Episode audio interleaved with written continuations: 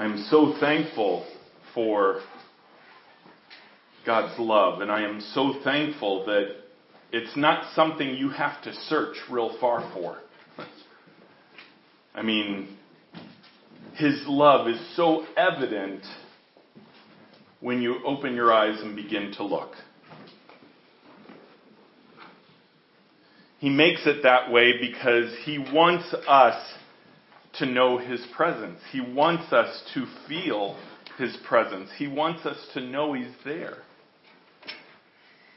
And one thing we're going to be talking about this morning, in a very general sense, it's the love of Christ.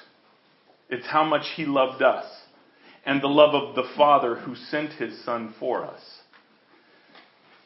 But in a specific sense, it's really how we can choose the path of our life to give us freedom. That first song we sang, I, I'm free in Christ, right? What does that really mean? What does it mean to be free in Christ? You know, I, I, have sung those songs. I, I was a worship leader for over 15 years, and and you know, we we sang about the freedom of Christ. We sang about the love, and and I got to tell you that I didn't understand what that freedom really meant until my intimacy with Him got to a new level. Because all of a sudden, I understood that freedom was freedom to be with Him.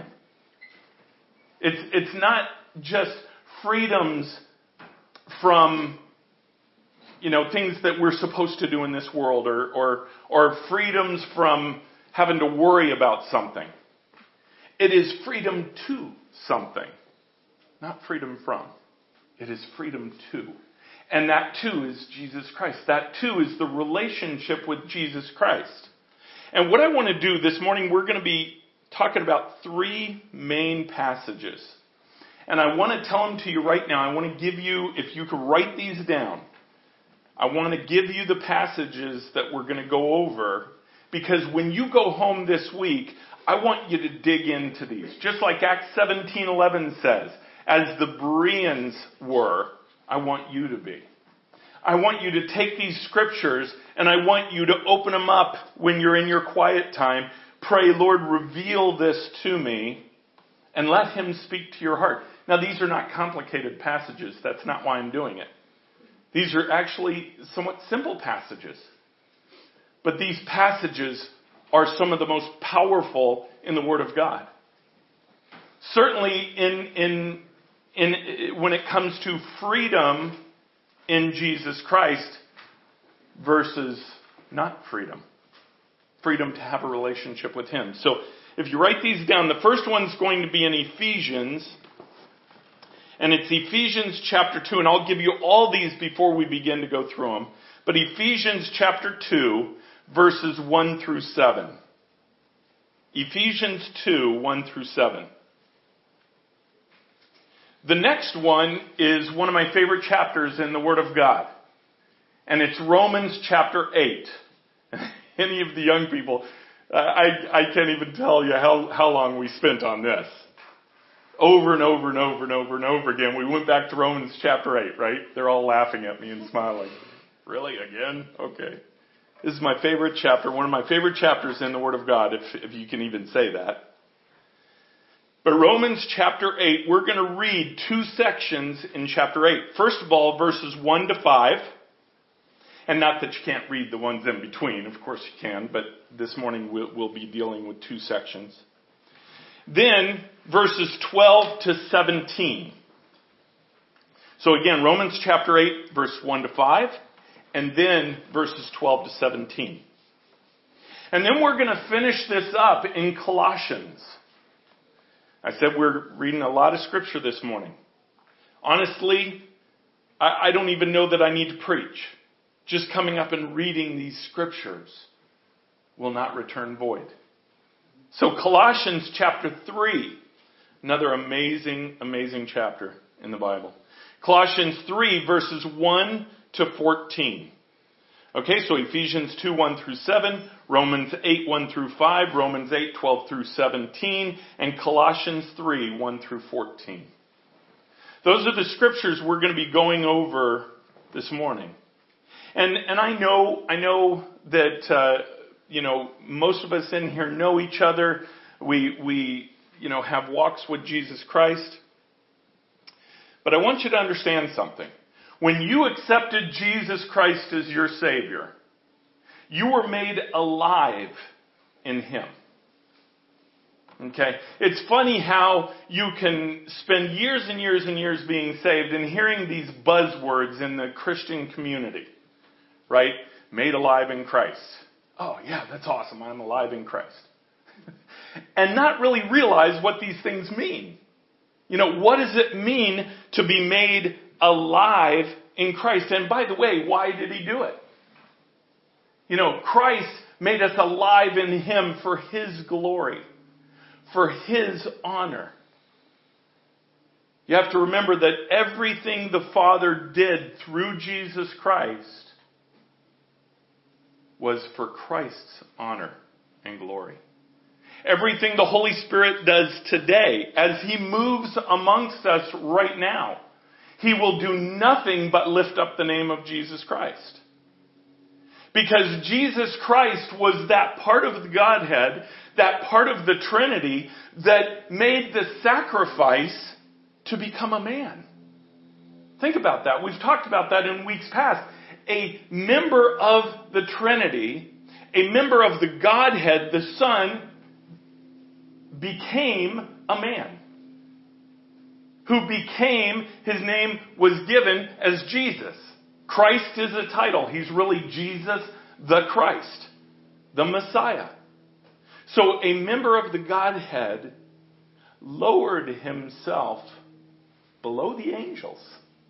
Because man is created a little bit below the angels. Brought himself, subjected himself to the same things we're subjected to. To this three dimensional world and time. So you can imagine what kind of sacrifice that was.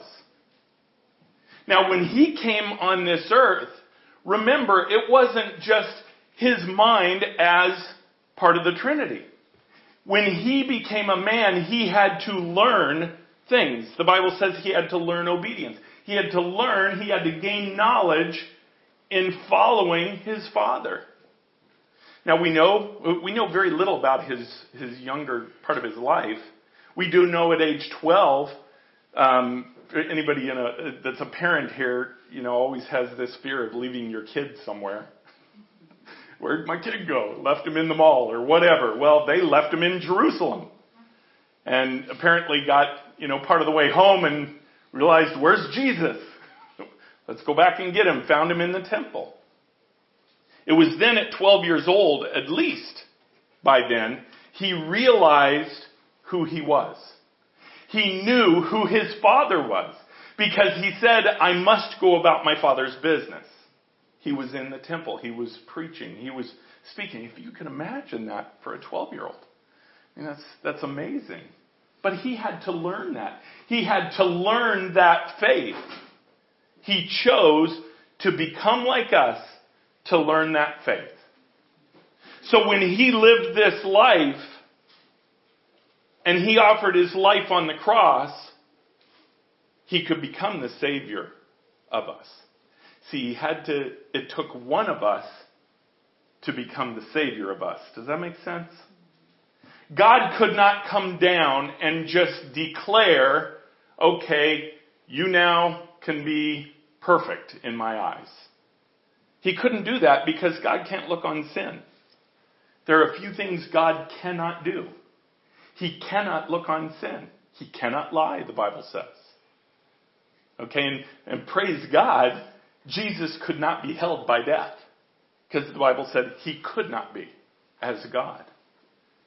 Okay, but it took a man to give sacrifice, that perfect sacrifice for you and for me, to give us the opportunity for this relationship or this opportunity to be made alive. So this, this beginning stuff that I'm talking about, it's important that you understand because when we begin to realize what being made alive in Christ means, we have to understand that He was just like us. He was tempted just like us.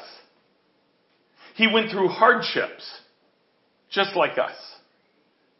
There were things that were disappointing to him just like us. Things that he loved, he reveled in just like us. He could experience the emotion that we experience. So we have a God who is relatable to us. You ever think about that? You know, I, I, I don't know about you, but, you know, growing up, it, it was like, well, you know, God's so big and, you know, how, how does he relate to the things that I'm going through? How does he relate to the fact that, you know, I'm dealing with this at school, these kids are teasing me and I don't know how to deal with it? You know, how, how does he relate to that? Well, you know what? He went through that.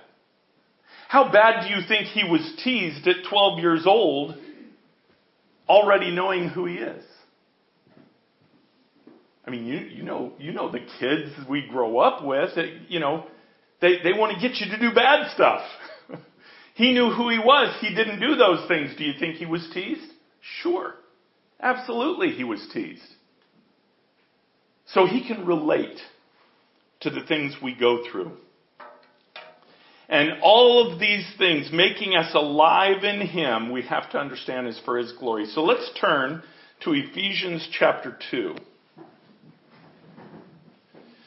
Ephesians 2, 1 through 7 goes like this.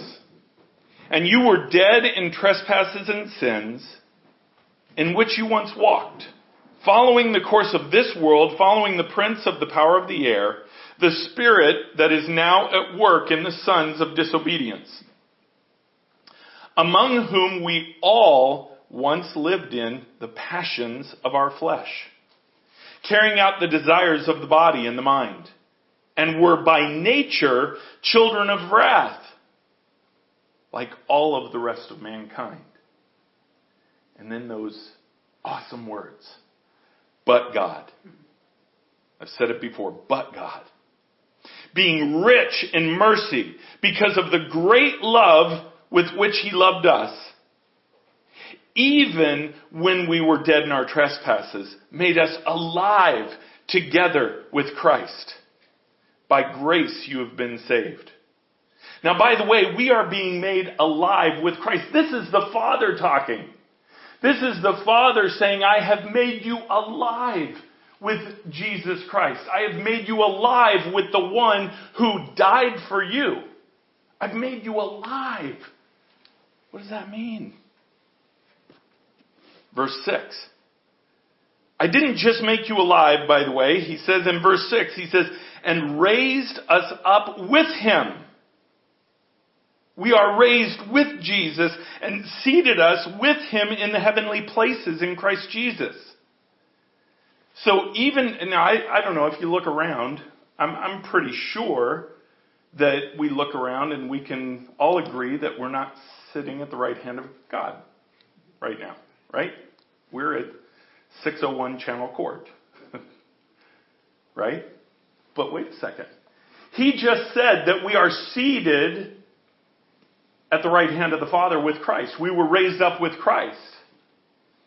So I, I want you to begin making a connection that what he did for Jesus Christ, he is doing for you.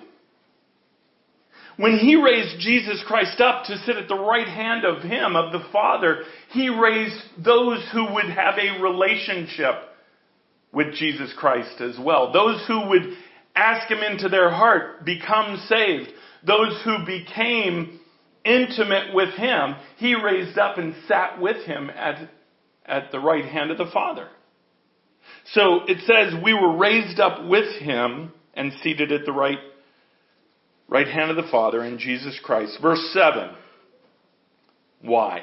So that in the coming ages he might show the immeasurable riches of his grace in kindness toward us in Jesus Christ.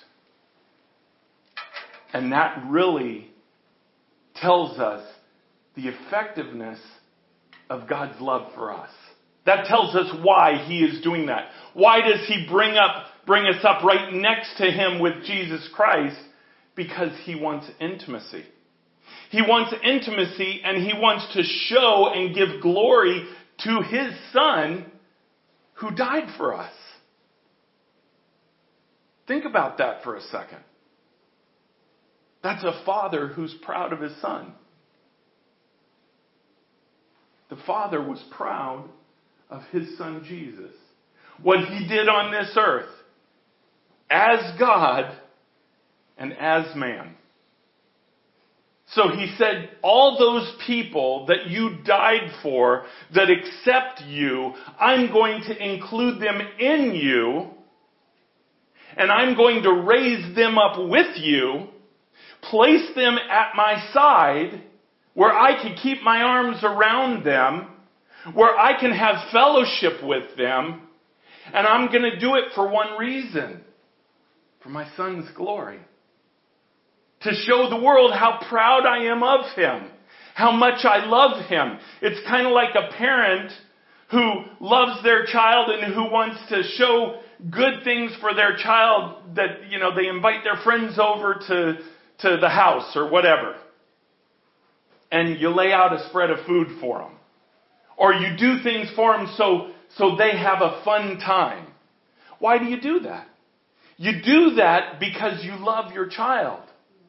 You want your child to be glorified in that moment. You want those kids to like your child. You want those kids to love your child. You want those kids to have fun with your child. It's no different with God. See, with God, He wants us to love Jesus. He wants us to have a relationship where we have intimacy with Jesus. So imagine going to his house. Hey, I'm going to hang out with Jesus this week. Imagine the spread he's going to lay out, that the Father is going to lay out for you. Why? Because he wants his Son to be glorified. He wants his Son to, for us to see him that he is in the Father and the Father is pleased with him. That he loves him. The Bible says Jesus is in the Father. And it says that we are in Jesus. Therefore, what? The Bible says we are in the Father. How crazy is that? We're at 601 Channel Court. How can we be in the Father if we are here? It's because do not let the limitations of physical presence confuse you in terms of relationship. When you have somebody that you love and you're on the phone with them or you're FaceTiming with them or you're talking, you're communicating somehow, but you're not next to them, do those feelings change? No, they don't change. See, when we pray to the Father and we have an intimate time with Jesus Christ and the Father, we don't have to be physically there. Because relationship isn't about the physicality. It's about what we know of that person. What do you know about Jesus Christ? See, you've been made alive. If you've accepted Jesus Christ into your heart, you've been made alive. But what do you really know about this person you've been made alive in? That's how we grow in intimacy. Is getting to know who he is, right? It's just like any relationship. So remember that he has made us alive. Verse 7 is the key here. So that in the coming ages he might show his immeasurable riches of his grace and kindness toward us in Jesus Christ. Now, by the way, those, those coming ages, that's not just when we're with Him. Eh, that's easy to assume as you're reading this thing, because that, that's what I used to assume. Well, yeah, I mean, it's going to be awesome when we're in heaven. We get to be with Him. But wait a second, that's not what He's talking about. Go back And he said, You were brought up with him. When you accepted Jesus Christ, you were brought up with him. Doesn't mean you're brought up with him once you die. Because Jesus said when you accept him, you're in him immediately. So see, the Father is talking about the coming ages being the coming ages of your life. The coming ages of your walk with Him. As you walk with Him and you grow in intimacy with Him, those are the coming ages. The coming times of your life when He manifests kindness toward you. It's like going over to Jesus' house and the Father has laid out this big spread. Yeah, it's right out by the pool. Go have fun. Play volleyball, play softball, all the food's out there. Don't swim for 20 minutes. Think about it. That is what a relationship with Jesus Christ is. Why? Because He's God. He is God. And He is part of the Trinity. When He was raised from the dead, He did not lose His manhood, by the way, because it says that there is a man sitting at the right hand of the Father. There will be a man that takes over David's throne here on earth. So he didn't lose his manhood. He didn't lose his human nature, his humanhood, whatever word you want to use. Right? But he is also 100% God. So you can imagine how amazing this is, this, this ongoing relationship where God wants to do this through us right now. He wants to encourage us. We are in the coming ages right now. The second you get saved, it begin, begins those coming ages. This coming time in your life that the Lord wants to work through your life. And, and it's not about Him doing things that He just wants to do through you. I need to check off my list while they're still alive, get, get these things done so they're, they're doing this for me. It's not that. It's not what He says. He says, I want to, verse 7, he might show the immeasurable riches of his grace in kindness, what? Toward us. Immeasurable riches of his grace. See, that's being made alive. That's the living. We can have a relationship with Christ and be dead. It's very easy. I've been in a hundred churches like that. You all know people like that that are saved and they're they're they're just dead. They don't make the connection of the relationship. Does it change their salvation? Does it change the fact that they're not going to heaven? No, they're going to heaven. Doesn't change any of that. What they miss out on are those immeasurable riches of His grace. It's kind of like they were invited to go over to Jesus' house for a pool party and they decided not to go. You know, and, and that is, when you think about it, that hurts only one person. That hurts them. See, because they were made alive in Christ, they were made to live in Christ, to have this joy in relationship and understanding who He is.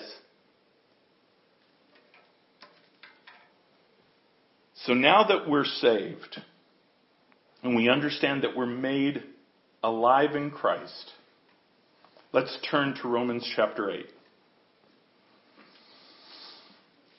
Romans chapter 8, and we're going to read verses 1 to 5 first. So now that we're saved, okay, we've accepted Jesus Christ into our heart, we have our golden ticket to heaven, but the Lord says some very important things about us. Verse 1 There is therefore now no condemnation for those who are in Christ Jesus. For the law of the Spirit of life has set you free in Christ Jesus from the law of sin and death. So immediately he begins explaining what this being made alive is. It's what we sung about in the first song. It's this freedom. This freedom in Christ. What is that freedom? It's freedom from burden. What burden? The burden of sin. If you have walked with Christ for any length of time, you begin to recognize that sin can be a burden on your life. And it can be all kinds of sin. Even down to simple things. They can become burdens on your life. But Jesus said, when you accepted me, I gave you this freedom ticket. This freedom from sin. It's almost like a, uh, you know, it's not an automatic thing. When we get saved, boom, no more sin, you do not sin, and it doesn't work like that. Although that's how the Father sees it. See, the Father sees us as righteous because He looks at us through His Son. But our relationship with Jesus Christ, He does see our sin. Why? Because that sin gets in the way of our relationship with Him. So to be alive in Christ, there had to be a formula to get rid of that sin.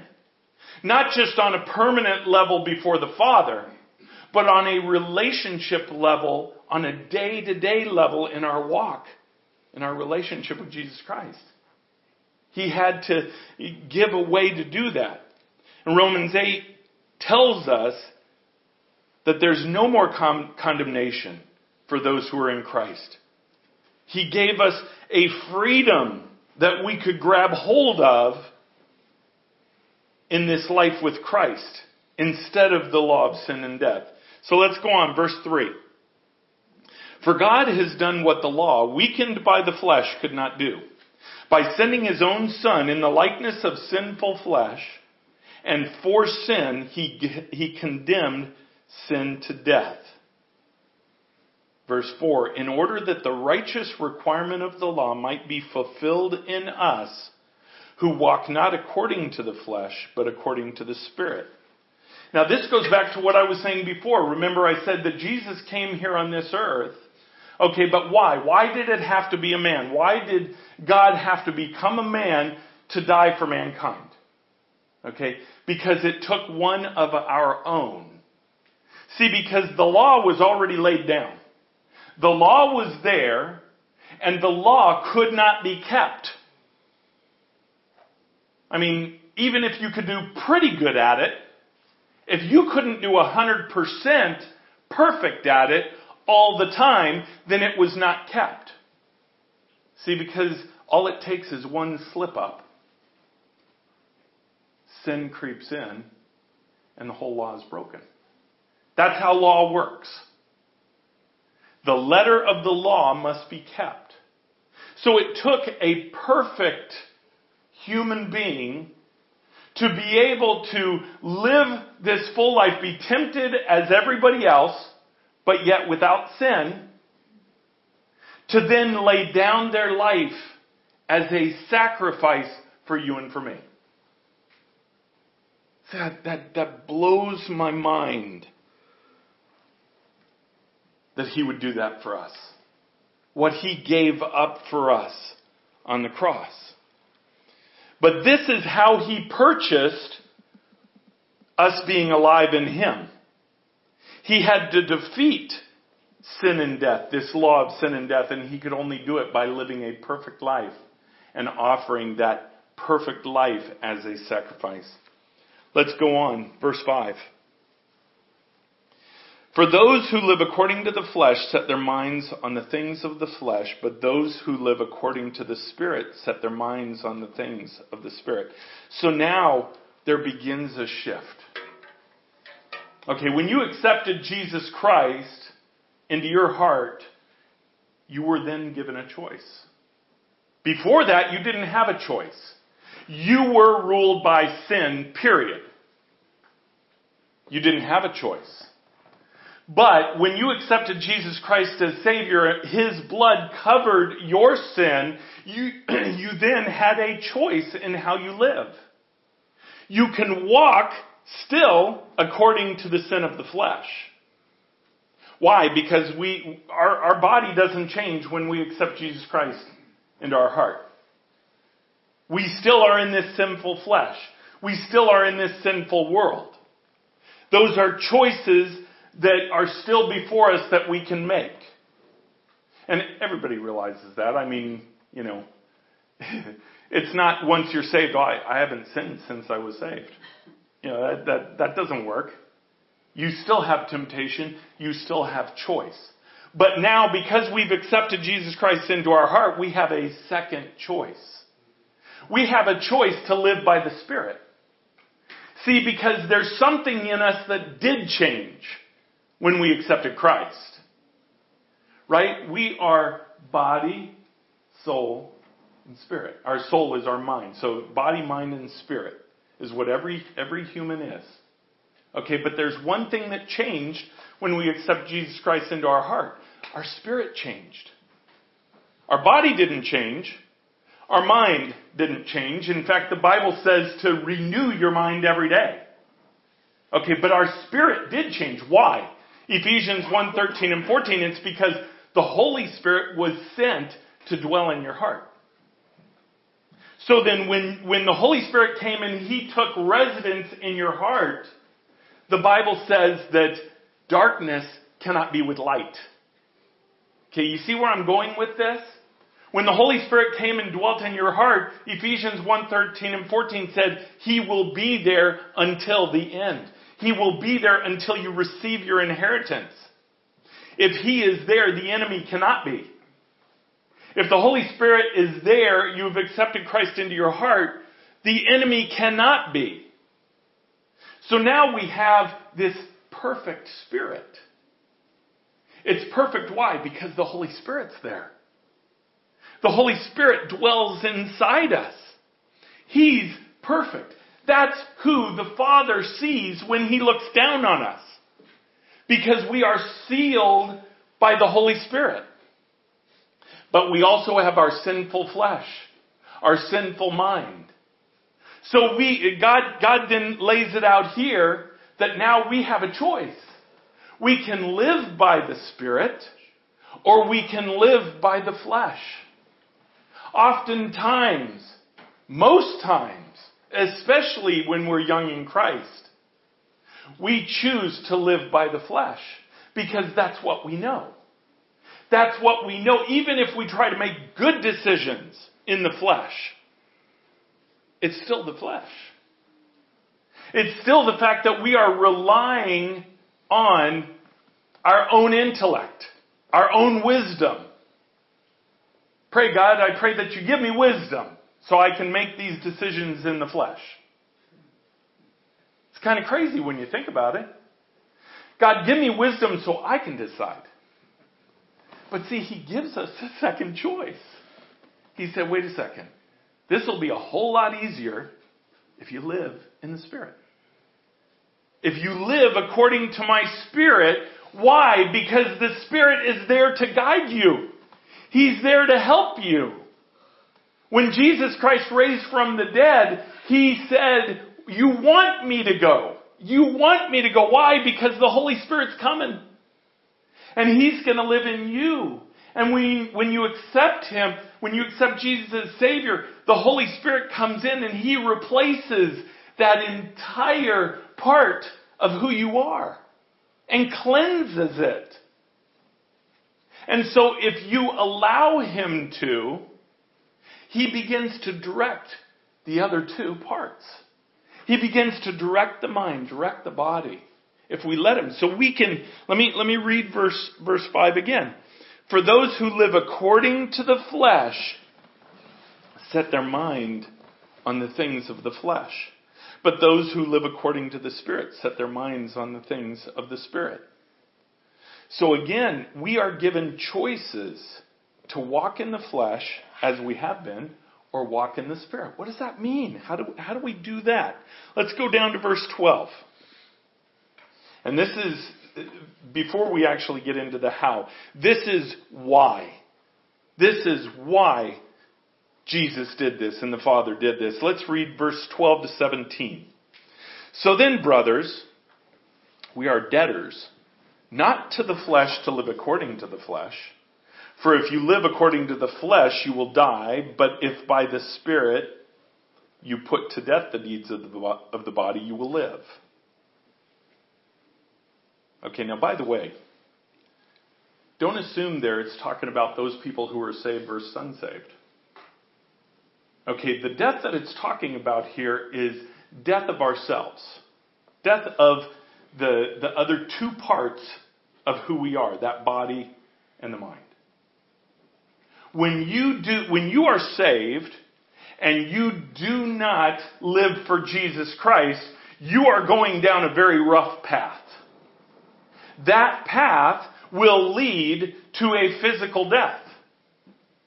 You can read that in 1 Thessalonians. That will lead to a physical death. It will lead to turmoil here on this earth. Why? Because you were bought with a price. You were bought, you took that free gift, and then held everything else back. So, so he's, he's saying here that you became debted to Jesus when you accepted this from him. Verse 14. For all who are led by the Spirit of God are the sons of God. For you did not receive the spirit of slavery to fall back into fear, but you have received the spirit of adoption as sons, by whom we cry, Abba, Father.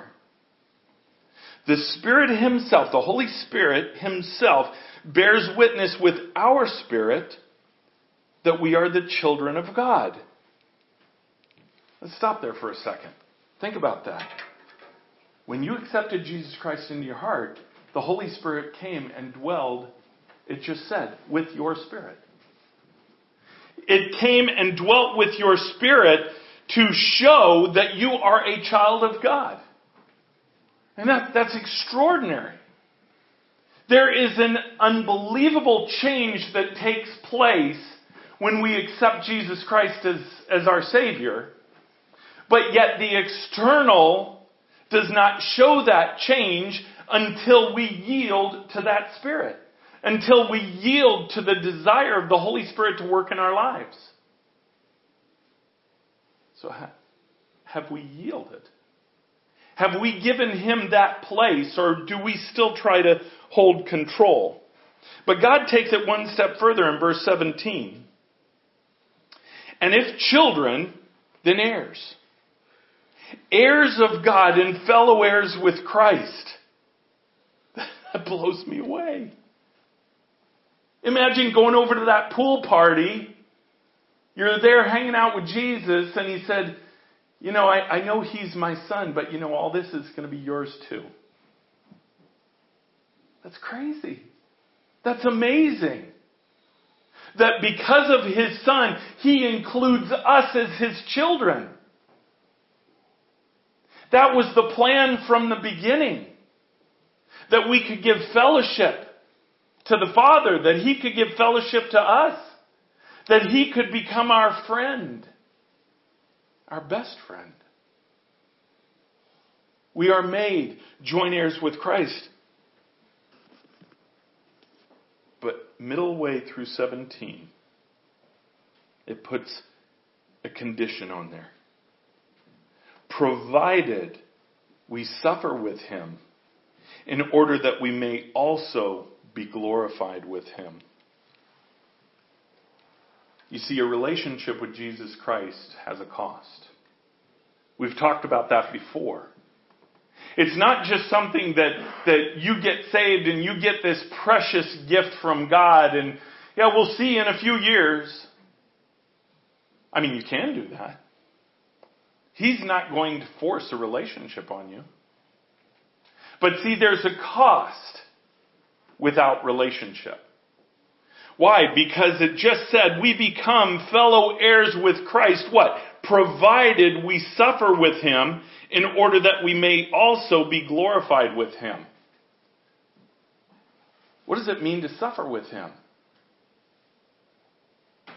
Does that mean that we have to go through the same things he did? I don't know. Maybe.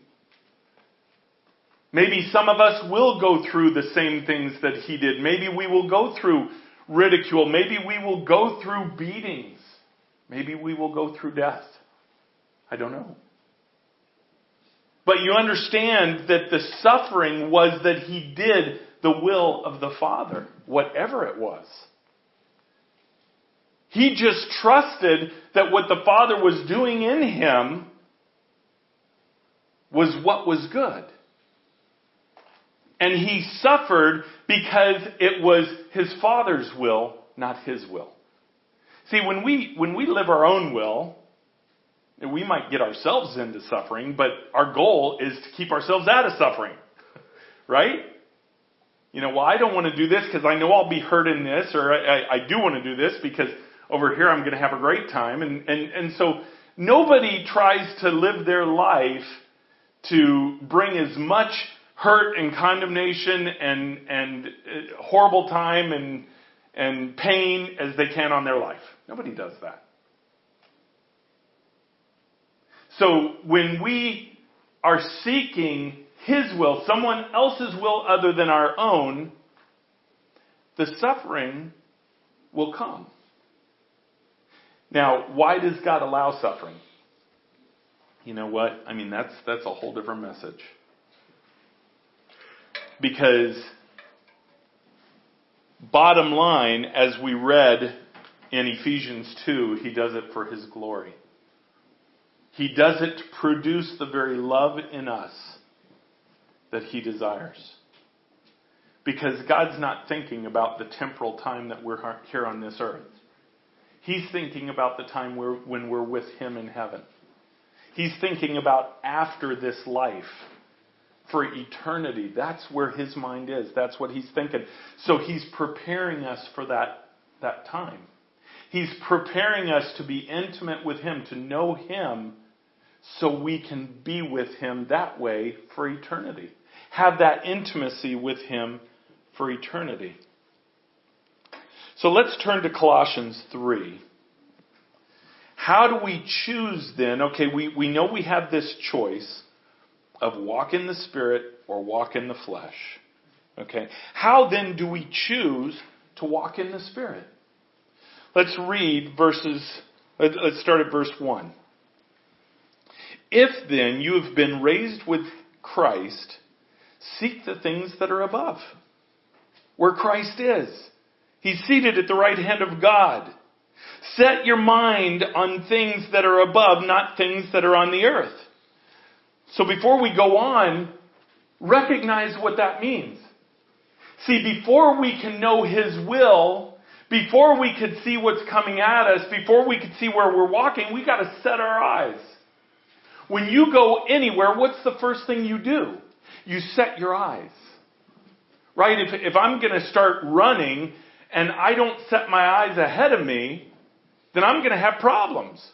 Or, or how about those videos of, of young people that are texting walking down the mall and not paying attention to anything? I love the one, I, I don't know, it, it was all over Facebook where the, this young person's just walking, walks flat into a fountain. Never even saw it coming. Of course, it's huge. I don't know how in the world they didn't. It's because they didn't set their eyes. When you go somewhere, when you're trying to get somewhere, you first set your eyes. You see where you're going. You at least know the direction that you want to go. You set your eyes on where you want to be. So he's saying that's the first step. You want to walk in Him. You want to seek to walk in the Spirit and not in the flesh. You better set your eyes where He is. Set your eyes in the, and that doesn't mean you walk around looking like this. Because you might walk into that fountain. Okay? Setting your eyes on where He is is the same as Matthew 6:33, seek first the kingdom of God. You're seeking where he is. Now remember, he's in a different dimension than we are. He's right here. If he's right here, why can't we see him? It's because he's in a different dimension than we are. He is spirit. And because you cannot see him doesn't mean he's not there. Set your eyes on where he is. how in the world do we know how to set our eyes? He gave us a manual. He gave us a manual on how to set our eyes on Him, how to look to Him, how to trust Him, how to draw close to Him. Verse 3 For you have died, and your life is hidden with Christ in God. Ooh, I love that. Your life is hidden because Jesus takes who we were and he covers it in his sin or in, in his blood. He covers our sin in his blood. So we're hidden in Christ. Are, are you seeing the mental picture of this? It's, it's kind of like, kind of like Jesus taking a perfectly white robe, clothing us in that, and showing us to the Father. See, we're perfect. Why? Because we're clothed in Him. Verse 4 When Christ, who is your life, appears, then you will also appear with Him in glory. So put to death, therefore, what is earthly in you. And he goes through and he gives, gives these things sexual immorality, impurity, passion, evil desire, covetousness, which is idolatry. By the way, that's anything that you put above the Lord. That really kind of starts to hit home. Anything that you put before the Lord can be an idol. So it includes idolatry. Verse 6 On account of these things, the wrath of God is coming. In these you too once walked when you were living in them, but now you must put them all away. Then he gives another list anger, wrath, malice, slander, obscene talk from your mouth. Do not lie to one another, seeing that you have put off the old self with its practices, and have put on the new self, which is being renewed in knowledge after the image of its creator. See, he's beginning to mold us. If you let him, if you're seeking him in spirit and not in the flesh, you're letting him mold you into who he wants you to be. That's what he's doing here then. He's renewing us in the knowledge of him. If you let him pour into you who he is, you are cre- increasing in the understanding of who he is. He's pouring into you the knowledge. He is renewing you in the knowledge after the image of its creator. And then verse 11, he said, Here there is no Greek or Jew, circumcised, uncircumcised, barbarian, Scythian, slave, free, but Christ is all in all. He said, In here it's a level, level playing field. Wouldn't it be nice if that's how the world worked? We all got to start on a level playing field and, you know, we could all get to the top with the same amount of effort as everybody else. Wouldn't that be awesome? Well, we know the world doesn't work that way. People are born into different situations. You know, people have other opportunities, other people don't. See what he, gather what he's saying here. He's saying with a relationship with him, it doesn't work that way. A relationship with Jesus Christ, it is a level playing field. You have every bit the same equal opportunity to get to know Him, to let Him work in your life as I do. See, it wasn't long ago I was sitting in your seat. I was sitting there. Just wondering, God, what are you going to do with my life? Realizing that He has purpose in everybody's life. He has a calling on your life. Whether you think He does or not. If you've accepted Jesus Christ into your heart as Savior, He has a calling for your life. And that calling is intimacy with Him. He's inviting you over to the pool party. We just don't realize. But do you know what? He didn't just invite the cool kids. He didn't just say, hey, Jesus, pick out the cool ones The ones that we know everybody will like and it'll make it a really successful pool party. And invite them. No, he said, invite everybody. And, and by the way, when they come, it's going to be equal with everybody. I am going to give the same opportunity to each person to have intimacy with my son. That's huge. Don't let that, that thought escape you. You have the same opportunity that Billy Graham had. Think about that. Now, I'm not talking about the, the earthly calling that he had. I'm not talking about what God had him do in life. I'm talking about the intimacy he had with Jesus. You have that same opportunity because you started on the same level playing field that he did. I, I don't know about you, but to me, when I began to realize that, Jesus became so much more personal to me. That was really when it shifted from a religion box to reality in my life. When he became real was when I understood he pursued me and allowed me to pursue him the same as anybody else. See, I didn't have to overcome any other obstacles above that. He had this level playing field. That's a huge, huge thought. Verse 12. Put on then as God's chosen ones, holy and beloved, compassionate hearts so he's saying all these things take off, and then he's saying, okay, here, put these on in replacement of those things. Holy beloved, compassionate hearts, kindness, humility, meekness, patience, bearing with one another. And if one has a complaint against another, forgiving each other as the Lord's forgiven you so you must also forgive. Now, imagine if you knew, let, let's, let's use the scenario of school time again, okay? Some of us are closer to that than others.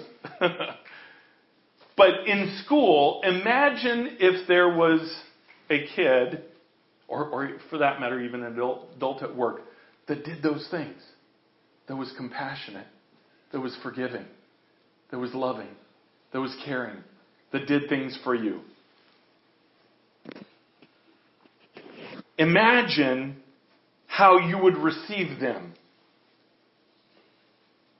It'd be different, wouldn't it?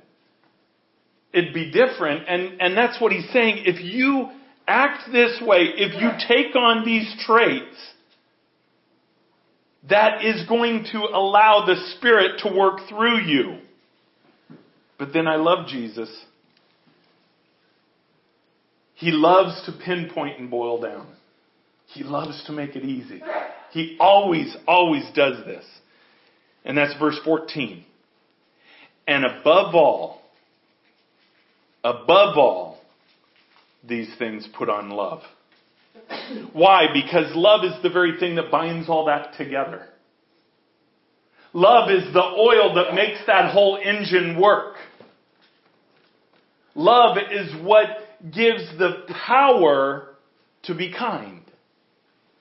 See, you can be kind in your own fruition. You can be kind just because you decide to be kind. But if you have kindness backed by the power of love, that's a big difference. That's where you begin to affect lives. That's where people start to see that it's not you, but there's something greater at work inside you. See, this is all coming about when Jesus makes us alive in Him. Why? Because it's not our, it's not us being alive. It's Him who, through His Holy Spirit. When we choose to seek Him, to set our eyes on things above, wanting the Spirit to work through our lives, we are choosing to be alive alive in Christ. And, and as hard as I could try and explain what that feels like, nobody can explain it really all that well because it's something you have to experience. How do you explain being alive in Christ? Well, it's, it's pure joy, pure happiness, great time, fun, all this. You know what? I could explain using all kinds of adjectives and it wouldn't, it wouldn't do it justice. Why? Because the very thing that makes it alive is the very thing I can't explain. And that's the Holy Spirit in me. The Holy Spirit working through me in conjunction, as we read, with the Holy Spirit, with my spirit. Like this tandem working hand in hand to what? To change me. To change me to be a better reflection of who Jesus Christ is. And so when we do that, we become alive in Him.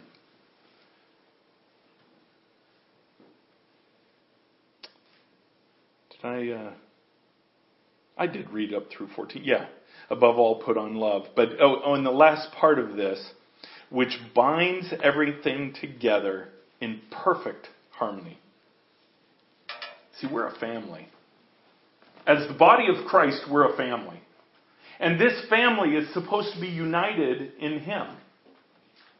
So if we want unity in the body of Christ, and we do have it in this local body. Okay, but when he talks about the body of Christ, he's not just talking about Ignition Church right here. He's talking about the entire body of Christ. We're to be unified. In fact, it isn't until we are unified that's when, the, when Jesus Christ comes back and takes his bride home. When his bride is ready. What makes his bride ready? We're unified. Maybe that's something we'll get into another time because that's an amazing, amazing study. That, that, that study in and of itself changed my perception of what's about to happen in the world. You know, I was, I was, uh, always used to be this you know, well, you got the tribulation, all this doom and gloom, everything's coming to, to a bad state. And then God will come and yank us up and, and save us from all this. And wow, was I so wrong? That's not what the Word of God says. The Word of God says that He will not take His bride until she's prepared. And, and again, we'll get into it another time, but the Word is until. Until the, bo- the body, the bride of Christ is unified. So you have to understand there's amazing things coming. Now I'm not saying there won't be persecution. I'm not saying the governments won't, you know, turn against us or any, whatever. I mean, that's what happened in Acts, and Acts was pretty amazing, right? It was amazing because of what the Holy Spirit was doing. As the Holy Spirit begins to bind His bride together, you're going to see amazing, amazing things happen. Do you know we have a responsibility in that? And I'm going to close with this. We have a responsibility. You know, Jesus just said that we're to be unified, right? That through this love, everything is bound together in perfect harmony. We have to take what we have here as a local body in Christ, and you got to go outside these doors. And it's not for the purpose of bring, bringing them in. If God brings them in, awesome. And He will. But it's for the purpose of binding together the body of Christ in unity, just like what it said right there. Everybody here knows people that go to other churches, that are saved, that know Jesus Christ and have a relationship with Him. We all know those people. See, it's not our job to try and get them to come here. Who cares if they come here? That's not what's going to bring Jesus Christ here any faster. What's going to bring him here faster is us unifying with them. And, and, and for the life of me, I, I believe so strongly in my heart this is one of the callings of Ignition Church. This is one of the primary callings of Ignition Church is to draw the body of Christ together. To say, hey, you know what? We all have this common bond, and that's Jesus Christ. So I want to encourage you the un- unity that we experience here, let it go outside. Let it go with those friends that, that go to other churches. We, we have something in common with them. We are family with them. As we become to unify with them, then this verse will begin, be, begin to take effect. It will bind everything together in perfect harmony. Doesn't mean you agree on everything. Oh, good night. What family agrees on everything? That's not a prerequisite to be a family. It's that you have a common bond and you layer that in love. That's what brings the perfect harmony. It's interesting because my, my sister and I fought like cats and dogs all growing up. You know, as, as many siblings do. But as we've gotten older, we've become best friends.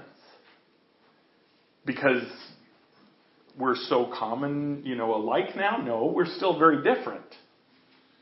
But it's been bathed in love. And that's what makes it common. That's what makes, permeates it to that, that harmony. That's what he wants for the body of Christ. Let's bow our heads in prayer.